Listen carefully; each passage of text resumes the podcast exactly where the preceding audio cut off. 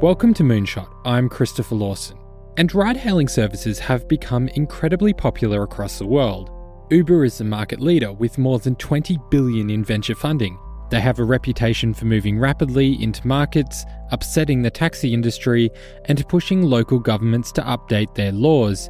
But they aren't the only big players in the ride hailing space. In the US, Lyft is a major competitor with around 4.9 billion in funding, and if you look to the international markets, companies like Grab in Southeast Asia have effectively forced Uber to just pack up and go home. In fact, Uber sold their Southeast Asian operations to Grab earlier this year.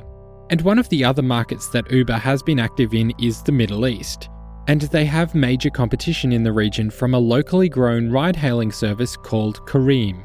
And today on the show, I'm at Rise Conference in Hong Kong, speaking with the CEO and co founder of Careem, Mudassir Sheikha.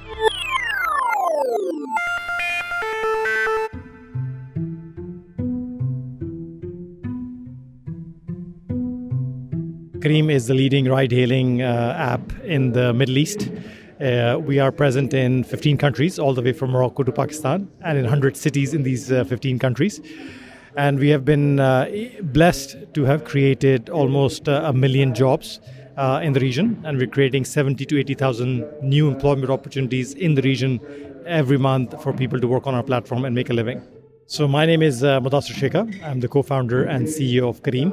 Now, the place where we started, uh, it's uh, it's interesting. Both Magnus and myself, uh, the initial two founders, were um, management consultants in the Middle East and, um, you know, there were two things that happened. Um, Magnus had a health concern where he had a brain bleeding. Um, and of course, he got a second chance of li- in life. And one of his biggest reflections from that experience was that his mission in life is to build something meaningful and something big. So that's what he came out with from that whole uh, process. And uh, I had a slightly less uh, life threatening uh, incident where in my last year in the consulting company that I work for, I realized through some experiences that unlike you know many parts of the world and I lived in San Francisco for many years where there are companies that have become very large and very global unlike many other parts of the world our region uh, and I'm originally from Pakistan has not built uh, large uh, you know institutions large corporate institutions and there was a big burning desire in me to figure out how can we build something that will inspire confidence in the region that these things can be built.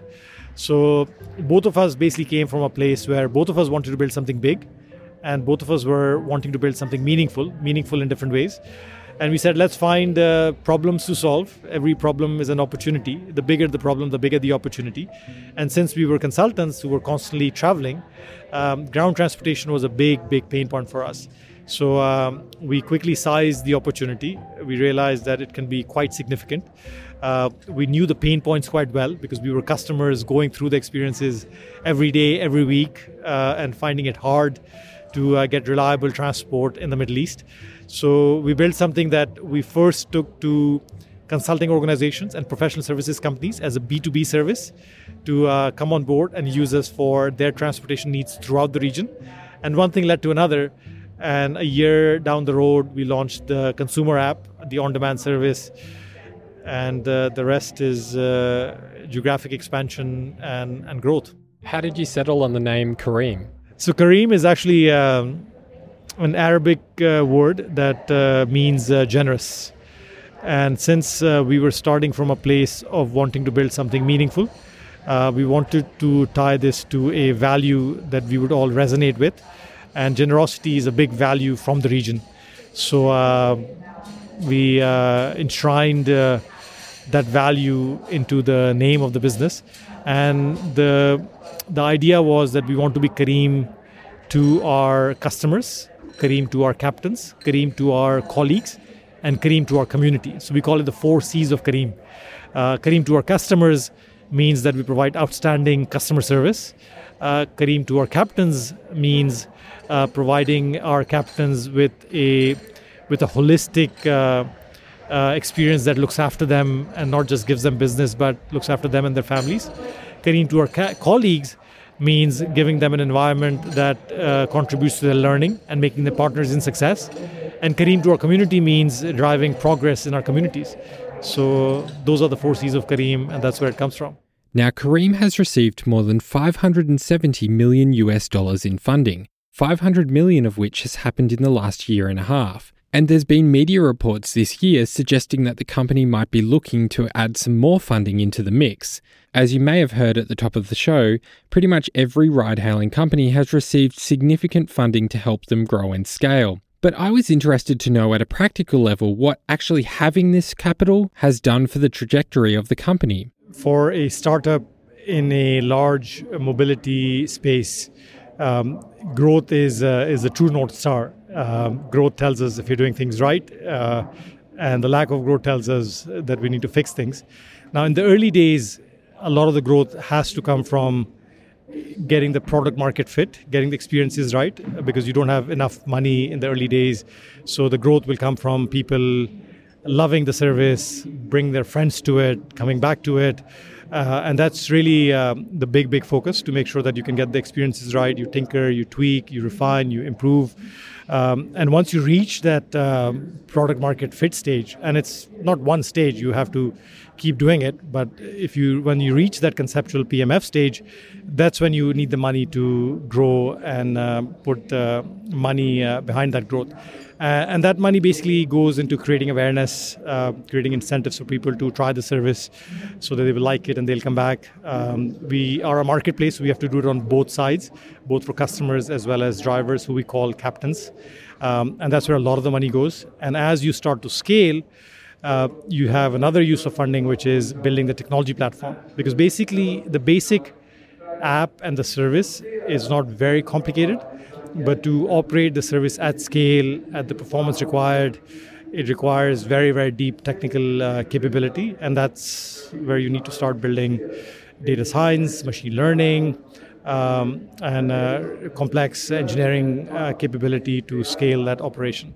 Can you talk a little bit about how you choose countries to go into? Because you operate largely in sort of like the Middle East region, and how do you actually select a country to enter? Good question, right? We we are from the Middle East, uh, Middle East, or the broader Middle East, as we like to define, from Morocco to Pakistan, is the region that we are super, super excited about. Uh, we aspire to improve the lives of people in this region and build an organization that will inspire the next set of entrepreneurs to come and build something amazing. Um, so this is a region that we are culturally connected to. These are our people that we want to improve their lives, and we want to leapfrog the region into the digital future.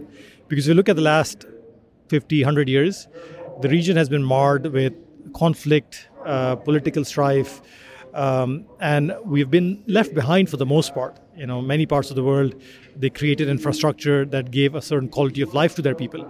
Um, but for the reasons I mentioned, we sort of missed out on it. So, what we are attempting to do is create that digital infrastructure that can leapfrog a region into into the into the better future and many examples right we were not able to build enough schools for our for our kids um, but guess what now providing education doesn't have to happen in the same way that it happened 50 100 years ago um, we can invest in online platforms that provide education uh, and make the distribution of that content much much cheaper um, transportation, which is a business that we are in, uh, is a similar example.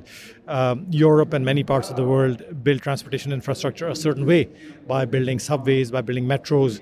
But today, when you have uh, smartphones, you have mapping, you have dispatching, um, transportation infrastructure can be built in a radically different way, in a much, much more efficient way.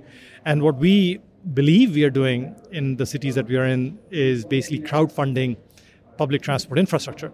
And we're doing it in a way that, one, it's incredibly cheaper compared to traditional ways of building transport. It's a one tenth of the cost per capita compared to a subway or a metro line. And second, we're doing it in a way that doesn't require the governments to foot the bill because all of this infrastructure is being crowdfunded by people that have cash to buy cars, buy bikes, buy other forms of transport. So we're leapfrogging uh, the uh, creation of a public transport infrastructure and making the transport infrastructure in our region better and cheaper than what may exist in more developed parts of the world.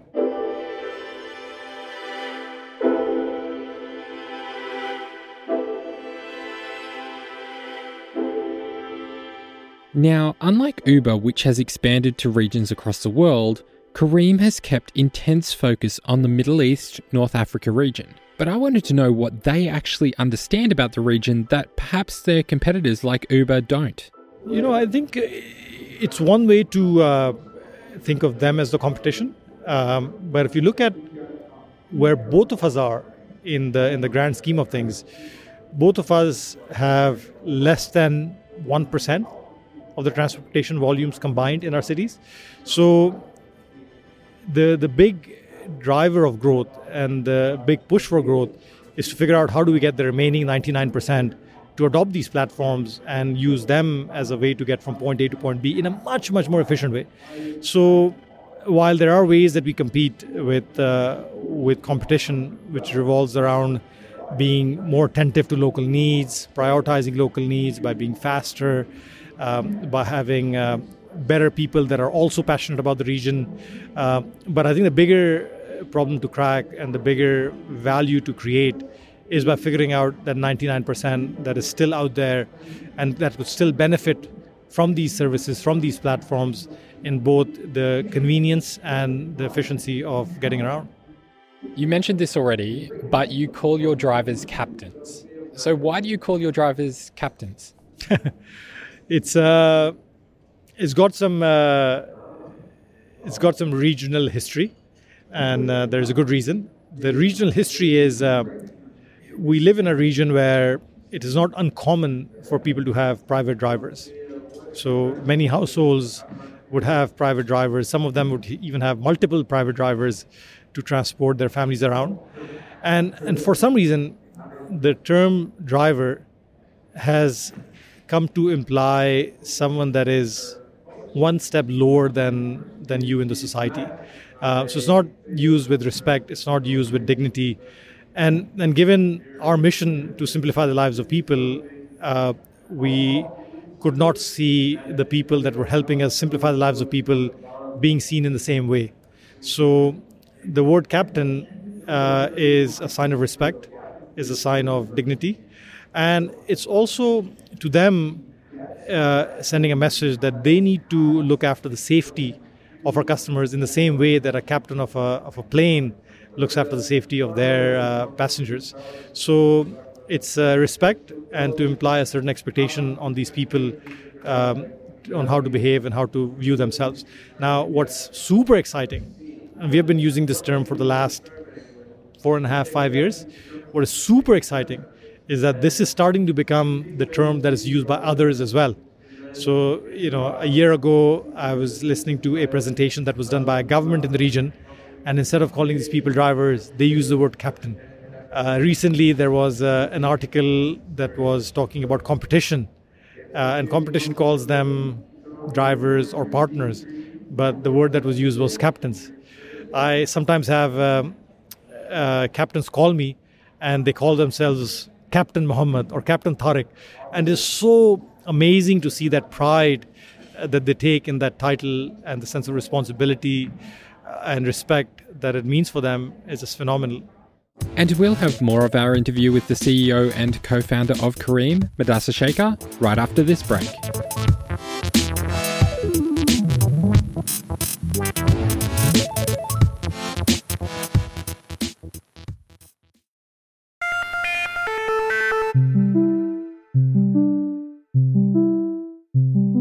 Welcome back to Moonshot. I'm Christopher Lawson, and before the break, we were speaking with the CEO and co founder of Careem, Mudassir Sheikha. And if you've been following the debates around ride hailing services and in particular Uber, you will know that there's been a lot of debate between Uber and its drivers over what rights they should be entitled to.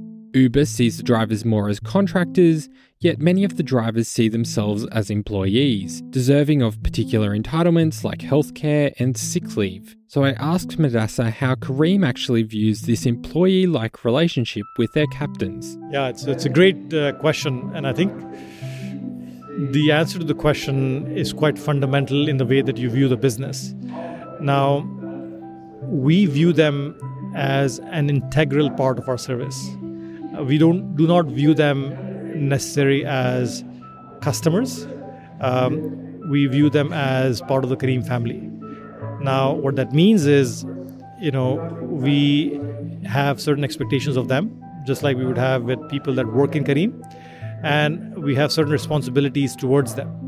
Um, and and both of us, Careem and the captains, are working together to provide the people that use the service uh, the best possible service and look after the safety of the people that are using the service. Now, what it means for us is that we need to make sure that we look after them in the way that we would look after our colleagues, for example, more direct colleagues. Um, and we've done a few things. Uh, a lot more can be done. In certain markets, we are able to offer them health insurance as a way to look after them and their families. Uh, in other markets, we are taking on the responsibility of negotiating uh, subsidized education for their kids. Uh, and in almost all markets, we offer them insurance that uh, would kick in if something happens to them and look after their families. So, depending on the country, depending on the regulatory environment, uh, we want to do more and more for them and make sure that they are seen as part of the Careem family and they're able to provide services uh, with expectations that we have on them um, as uh, towards our customers. Now, on a similar thread, driving regulations were obviously changed in Saudi very, very recently, and you immediately started bringing on women drivers. How is that going? How many women do you now have driving for Careem in Saudi, and how is it changing the dynamic between your captains and the passengers that ride with them? Yeah, so this is actually one of the most exciting changes that are that is happening in the Middle East. Uh, and for people that do not know, in Saudi, until June 24th this year, women were not allowed to drive. And that ban was lifted. And for the first time in many decades, women are able to drive in Saudi. And what was happening traditionally is women would rely on either private drivers, would rely on their male relatives, or rely on services like us to transport them around. But now, of course, they're able to drive. And, and we saw this as a huge, huge opportunity, uh, not just to uh, get them on our platform and start using our platform to earn a living as well for both themselves and their families, but also to provide a more comfortable environment for other women who would not be as comfortable sitting in the car with a strange man. So we announced our intention to recruit 20,000 women on our platform by 2020 in Saudi. So that's our objective. And from the day the announcement was made, we started organizing information sessions to educate women on what it means to become a captain, what kind of responsibilities they have, what kind of benefits that they'll get. And about 2,000 women signed up for these information sessions. Um, a you know a fraction of them have started working with us as well, but it is early days, and the response that we are seeing from the market is just phenomenal. I was talking to one of our women captains that. Uh, that started working on the first day that this ban was lifted. And she was telling me that the first passenger that she had was a, another woman who was who was very surprised, pleasantly surprised to see the woman captain. And the whole discussion in that ride was around how fortunate uh, and lucky we are to have this ability. And more importantly, how amazing is the work that she's doing as a trailblazer to role model the right behavior, uh, to remove the stigma of driving others from the society, and how big an inspiration she is for other women. So that was the first ride. The second ride that she had was with a male passenger. And, and, the, and the things that I got from that ride was the person, when he saw a female customer, female uh, captain, First, he could not believe himself. He looked at the number plate a few times to make sure that this was his actual ride. And then, as soon as he confirmed that this was the actual ride, he started jumping with joy. And he called himself the luckiest man on earth to get a woman captain.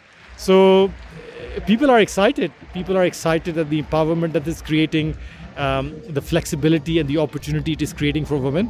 And we are thrilled and blessed and honored to be a part of this change.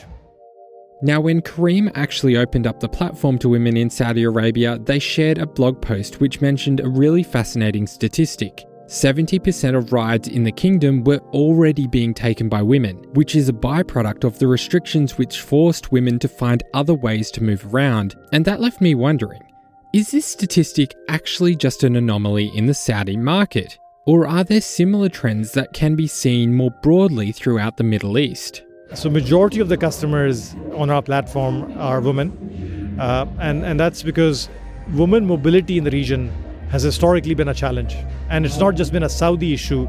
The region is conservative culturally, and uh, women have not felt safe riding in non-private forms of transport. So they've traditionally relied on their male relatives to take them around, or private drivers who could afford them. And and when we launched the service, we knew there was a big opportunity but we also knew what was holding it back, which was the safety and security concern. So we implemented a lot of um, features that would make women feel safe, and that included all the way from things such as sending messages to your family that can track our ride, making sure that all our captains were background checked and that information was available to um, to, to customers, to making sure that their details were not shared with the captains uh, before or after the ride and so on and so forth. And once that proposition started getting known and, and, and became common knowledge, more and more women started joining the platform. And the biggest transformation or the biggest impact was, of course, felt in Saudi, where women were not allowed to drive. And, and we started hearing from some women that there was a pre Careem Saudi and there was a post Careem Saudi.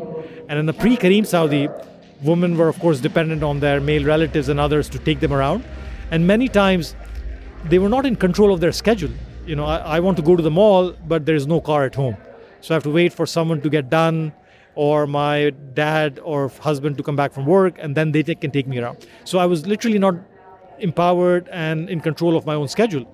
Whereas in a post Careem world, I can go out whenever I want to go out, right? I dictate my schedule and others are, you know, working with me on the terms that I want to be uh, around. So this pre-Careem, post-Careem notion was most pronounced in Saudi, but we hear this uh, in all other markets as well.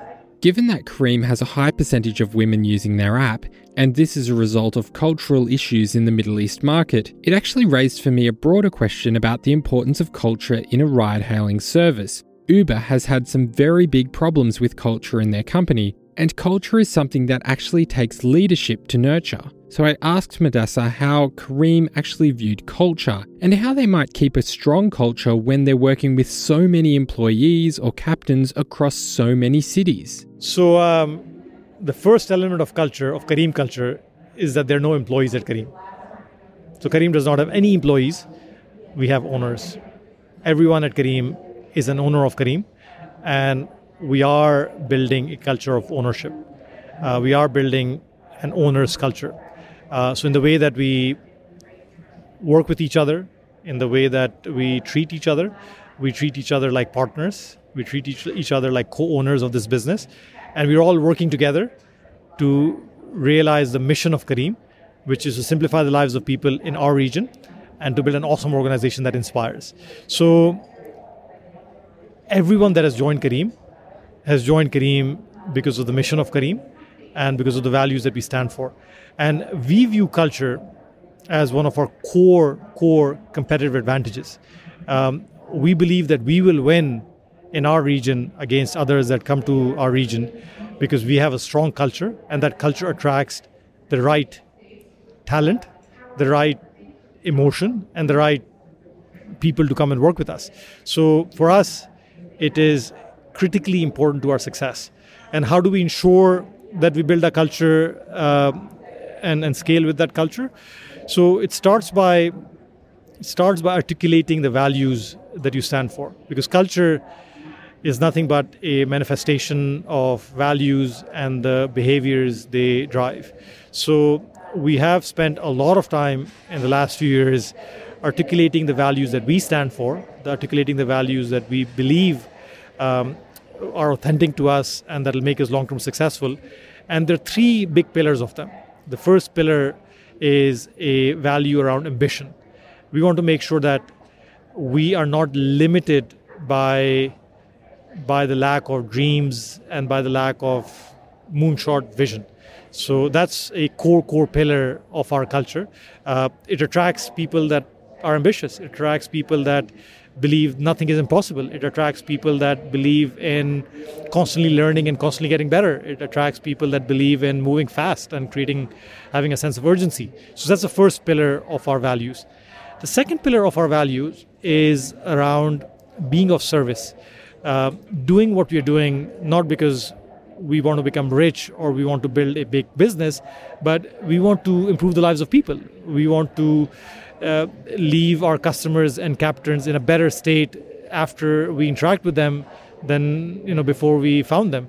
Um, we truly, truly want to uh, make an impact in the lives of people and build an organization that inspires others to make an impact in the lives of people as well. So, being of service, um, being on the mission, is is a second pillar of our values, and the last pillar of our values is where I started this culture of ownership. Uh, we believe, and technically we have made it happen as well through the equity program that we have, is that everyone is an owner of Careem and everyone should behave like an owner, everyone should be treated like an owner. And and that's the third pillar of our of our values. So these three pillars are core to the way that we view the business and they're core to the behaviors that we try to role model the way uh, the behaviors that we expect and the behaviors that we screen for when we're recruiting people and we believe that if we get this right this is a massive, massive competitive advantage against anyone else that wants to come to the region. A major announcement that happened at Rise was from Grab, who announced that they're turning their app into what they called a super app, something that offers the user much more than just ride hailing. WeChat in China is a really great example of a super app, and Grab are now building a platform that allows them to work with partners to provide other services like grocery delivery. Uber obviously has Uber Eats and has also played with integrating other options in their app. But what does the future actually look like for Careem? And can we expect them to start playing in other areas apart from ride hailing? Yeah, great question, right? And I think this is um, where the where the future of Careem uh, comes in. now, if you look at the region that we operate in, and if you look at what we have built in the last six years, we operate in a region which we call the Greater MENA region, Middle East, North Africa. Starts in Morocco, goes all the way to Pakistan, includes Turkey. And if you look at the region, there is we're still very early in the whole internet ecosystem. Unlike many other parts of the world where there are large established companies that occupy different segments of the internet uh, landscape, we don't have much. It's uh, it's it's a big white space. It's a big void. Uh, we are already at the scale that we are at, um, the largest internet platform by engagement. Uh, so there's a lot of white space in the region when it comes to internet services, and and there's a reason the white space exists because the region we call it the region, um, but the region is not like the U.S. or China, which is one big market. Uh, the region is highly fragmented and to build a service that spans the region um, is very painful to build. And it's a region that, one, the region does not have internet enabling infrastructure, such as credit card penetration, such as reliable maps, such as reliable messaging platforms, uh, and so on and so forth. Uh, and even when these building blocks that you need to build an internet business exist, they are fragmented. Every country has their own. And you know, if you want to build a service that spans 20, 25 countries, you need to tie them all together and do 20 integrations versus one integration. So that internet enabling infrastructure either doesn't exist or it's very, very fragmented. Now, if you look at what we have built in the last five years or six years, rather, we have built a consumer internet business, but we've also built in the process is we have built a lot of the infrastructure that you need to build a consumer internet business in the entire region. Hmm? So we built a ride hailing business, but we've also had to build an infrastructure that brings the whole region together. So our view of the future is, is that we should become the internet enabling infrastructure for the Middle East, for this region. So if you remember, for those of you who had maybe seen what happened with uh, AdWords from Google and AWS from Amazon, I believe those were pivotal times for startup ecosystem in the US, where I remember building a startup in the late 90s. We had to literally buy data centers and build data centers to launch a startup, or you had to budget for large marketing dollars before you can go out and do anything. What AWS and, and Google did was they democratized marketing and data centers. And in the same way, or in the same vein, We want to democratize building a regional internet business in the Middle East by creating an infrastructure that would make it seamless for people to build regional internet business that will target the 600 million people of the Middle East and hopefully leapfrog the region into the dig- digital future. How do you feel when you look at what you've built now? you know, we are in the trenches, so uh, we uh, we are fighting uh, every day. We are uh, tackling and blocking uh, issues on a daily basis. But from time to time, when you get a chance to step back, it we feel blessed more than anything else to be given the opportunity to make such an impact in the region that we care deeply about. Um, you know, we've done things before in life uh, with in different roles in different organizations. But uh, this time around we're doing something that is not only growing rapidly and is is a good business but we're also making a tremendous impact in the lives of people and building hopefully something that can inspire others in the region to build similar corporate institutions as well. So we are quite blessed to be to be doing what you're doing and to be given the opportunity uh, to uh, to do it.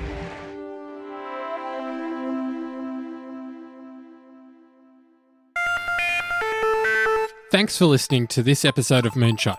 If you love what we're doing, then please share the show with your friends. We're available wherever you get podcasts, including the new Google Podcasts app for Android, so make sure you subscribe. Moonshot is a production of Lawson Media. It's hosted by me, Christopher Lawson, and also Andrew Moon.